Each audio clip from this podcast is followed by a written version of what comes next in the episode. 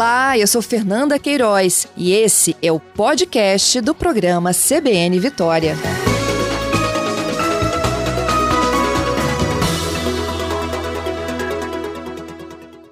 Eu vou continuar minha conversa também com Viana. Lá em Viana, gente, ainda sobre o tema segurança nas escolas, os policiais da reserva é que vão atuar nessa vigilância. Eu converso agora com o prefeito da cidade de Viana, o Anderson Bueno. Bom dia, Anderson. Bom dia, Fernanda. Bom dia a todos os nossos ouvintes da CBN. Obrigada, viu, pela sua participação. Acabei de conversar com Vila Velha, estou chegando a Viana. Me explica qual é a estratégia. Muito bem, nós lançamos na última quinta-feira o programa aqui que determina várias ações com relação às questões de segurança nas escolas, mas que tem como fundamento quatro pilares, né, que é a questão da segurança, que é a questão do apoio psicossocial, as questões pedagógicas que passam a ingressar também na nossa grade curricular e também o fundamento com relação à família, que é tão importante para esse processo né, da educação, na questão da educação dos nossos alunos e filhos. com relação à segurança, nós é, fizemos aqui a opção, depois de conversar com né, várias pessoas é, ligadas à segurança, de fazer a convocação né, dos militares que estão na reserva hoje da Polícia Militar. Então, nós estamos trazendo a instituição e montando aqui o que nós estamos chamando que é o grupamento especial de segurança patrimonial escolar. Né? Então nós teremos aqui os PMs da reserva que farão esse trabalho de segurança nas escolas, apoiado aí também pelo patrulhamento da, das escolas da nossa guarda municipal e também do efetivo ativo da Polícia Militar aqui em Viana. Prefeito, são 40 unidades na cidade? 40, 40 escolas hoje, atualmente, aqui no município. Uhum. E quantos profissionais vocês estão trazendo da reserva? Nesse primeiro momento, Fernando, nós abrimos, inclusive, no site da Prefeitura, noviana.s.gov.br, a disponibilidade dos militares se identificarem, porque eles precisam se apresentar de forma voluntária para que eles retornem ao serviço e nós estamos fazendo a convocação de 72 policiais para que a gente possa montar esse grupamento especial. Uhum. Eles vão ficar na porta da escola ou eles vão fazer parte de uma nova patrulha?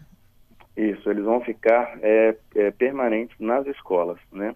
Nós teremos é, as, duas, as duas modalidades. Nós teremos uma equipe que vai fazer as visitas tranquilizadoras, que é essa equipe volante, digamos assim, que vai estar fazendo esse patrulhamento entre as escolas, mas esse grupamento específico de policiais militares, eles estarão em atuação dentro das escolas. Uhum. Eles vão estar armados, prefeito? Isso, eles estarão uniformizados, né, é, de como um policial hoje trabalha na ativa, né, com colete, a prova de balas, estarão armados também é, e fazendo o, o trabalho no período de 12 horas, que é a cobertura que nós queremos, que é exatamente o período matutino e o período vespertino, onde nós temos é, as aulas. Uhum. E o controle do uso dessa arma também, né? De já que a gente está lidando com ambiente que tem criança, tem adolescente?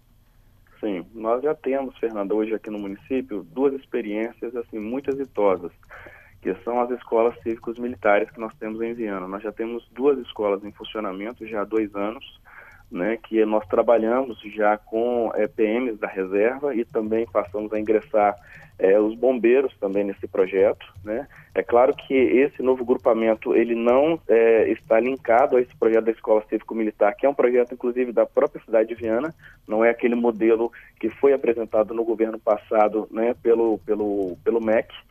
É, e ele trouxe para nós assim uma boa referência para esse momento, né? Porque a gente percebeu, né, que a gente teve uma adesão muito forte da comunidade escolar para esse modelo, não só pela sua questão da vigilância patrimonial em si e também é, da integridade física, digamos assim, da comunidade escolar, mas também por uma questão da próprio clima da própria escola, sobre a questão do respeito, sobre a questão do civismo, né? Claro que nessas escolas nós temos PMs que lecionam né, algumas disciplinas é, que não vai acontecer nessas outras escolas.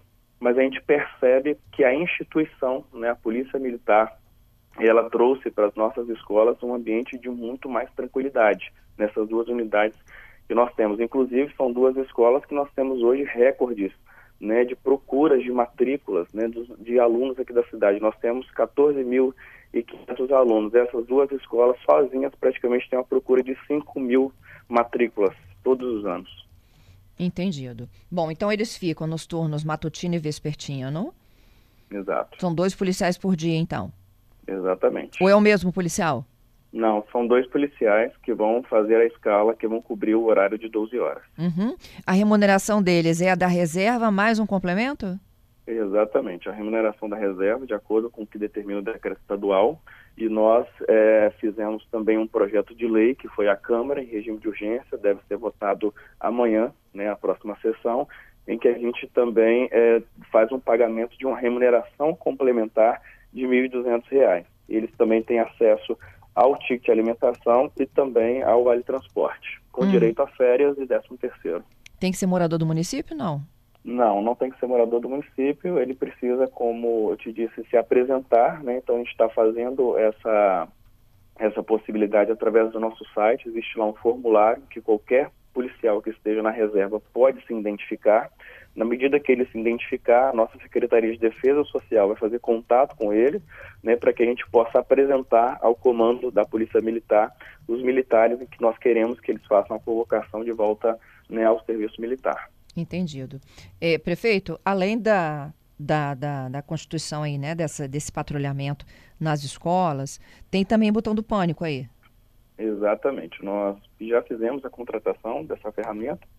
É, ela, ela não é um equipamento físico, na verdade, algumas cidades já estão até usando também, que é uma possibilidade de um aplicativo, né, que vai ser disponibilizado para alguns profissionais é, que estão nas escolas, que poderão fazer é, e acionar esse mecanismo. É importante, Fernando, a gente dizer que nós criamos aqui um comitê integrado de diagnóstico de ambiente de risco escolar.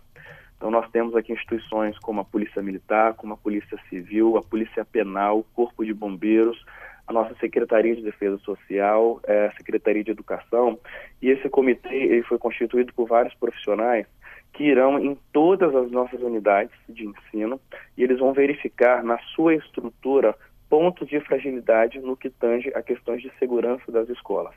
Né? E, e feito esse diagnóstico, ele também é, vai nos nortear a montar um plano de contingência para todas as escolas, para a gente poder fazer o treinamento, inclusive, da comunidade escolar, treinamento, inclusive, das pessoas que estarão de posse, por exemplo, de um botão de pânico, como se comportar em uma, em uma situação de urgência, emergência, e também sobre a questão de que a gente sempre fala muito da questão das portas detectoras de metais, né?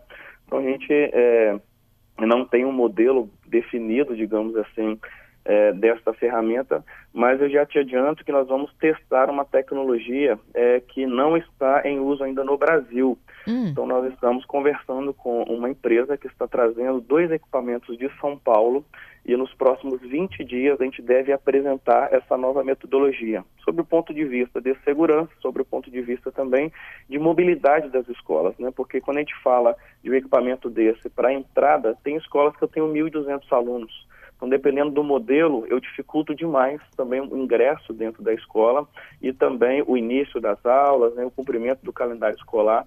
Então, a gente vai testar uma tecnologia que é, é pioneira no Brasil e nenhuma escola ainda funciona. Então, nos próximos dias, a gente deve apresentar para a comunidade escolar. Ok, mas vamos lá. O senhor pode me adiantar o que é exatamente essa tecnologia? Não precisa de dar detalhes. É reconhecimento uhum. facial ou é o quê? Isso, ela, ela, ela tem dois níveis né, de, de reconhecimento, que é exatamente também o reconhecimento facial. Ela é uma porta detectora de metal, né, ela vai fazer esse trabalho de detecção de metal. Ela tem um sistema de ingresso bem diferente das portas tradicionais que nós já conhecemos, como é aquela porta giratória também que é utilizada nos bancos, né, é, e outros modelos mas ela tem um, um, uma metodologia, né, é, digamos assim, uma tecnologia diferenciada para o ingresso. Então aí ela faz os dois, é, as duas verificações, a questão de portar qualquer objeto que, com metal ou e também fazer a verificação de reconhecimento facial de tantos alunos, de profissionais, de, de pais, por exemplo, das pessoas que de forma de, de rotina, digamos assim, acessam as escolas. Uhum. De deixa eu tentar visualizar aqui para ajudar meu ouvinte. Olha só, é, o aluno ele chega na porta da escola, ele passa então o, o, primeiro controle dele é o policial armado, correto? A gente ainda, Fernanda, é, não sabe se a, a, eu, nós acreditamos que o policial ele vai estar um pouco mais dentro da escola. Nós mais temos, dentro.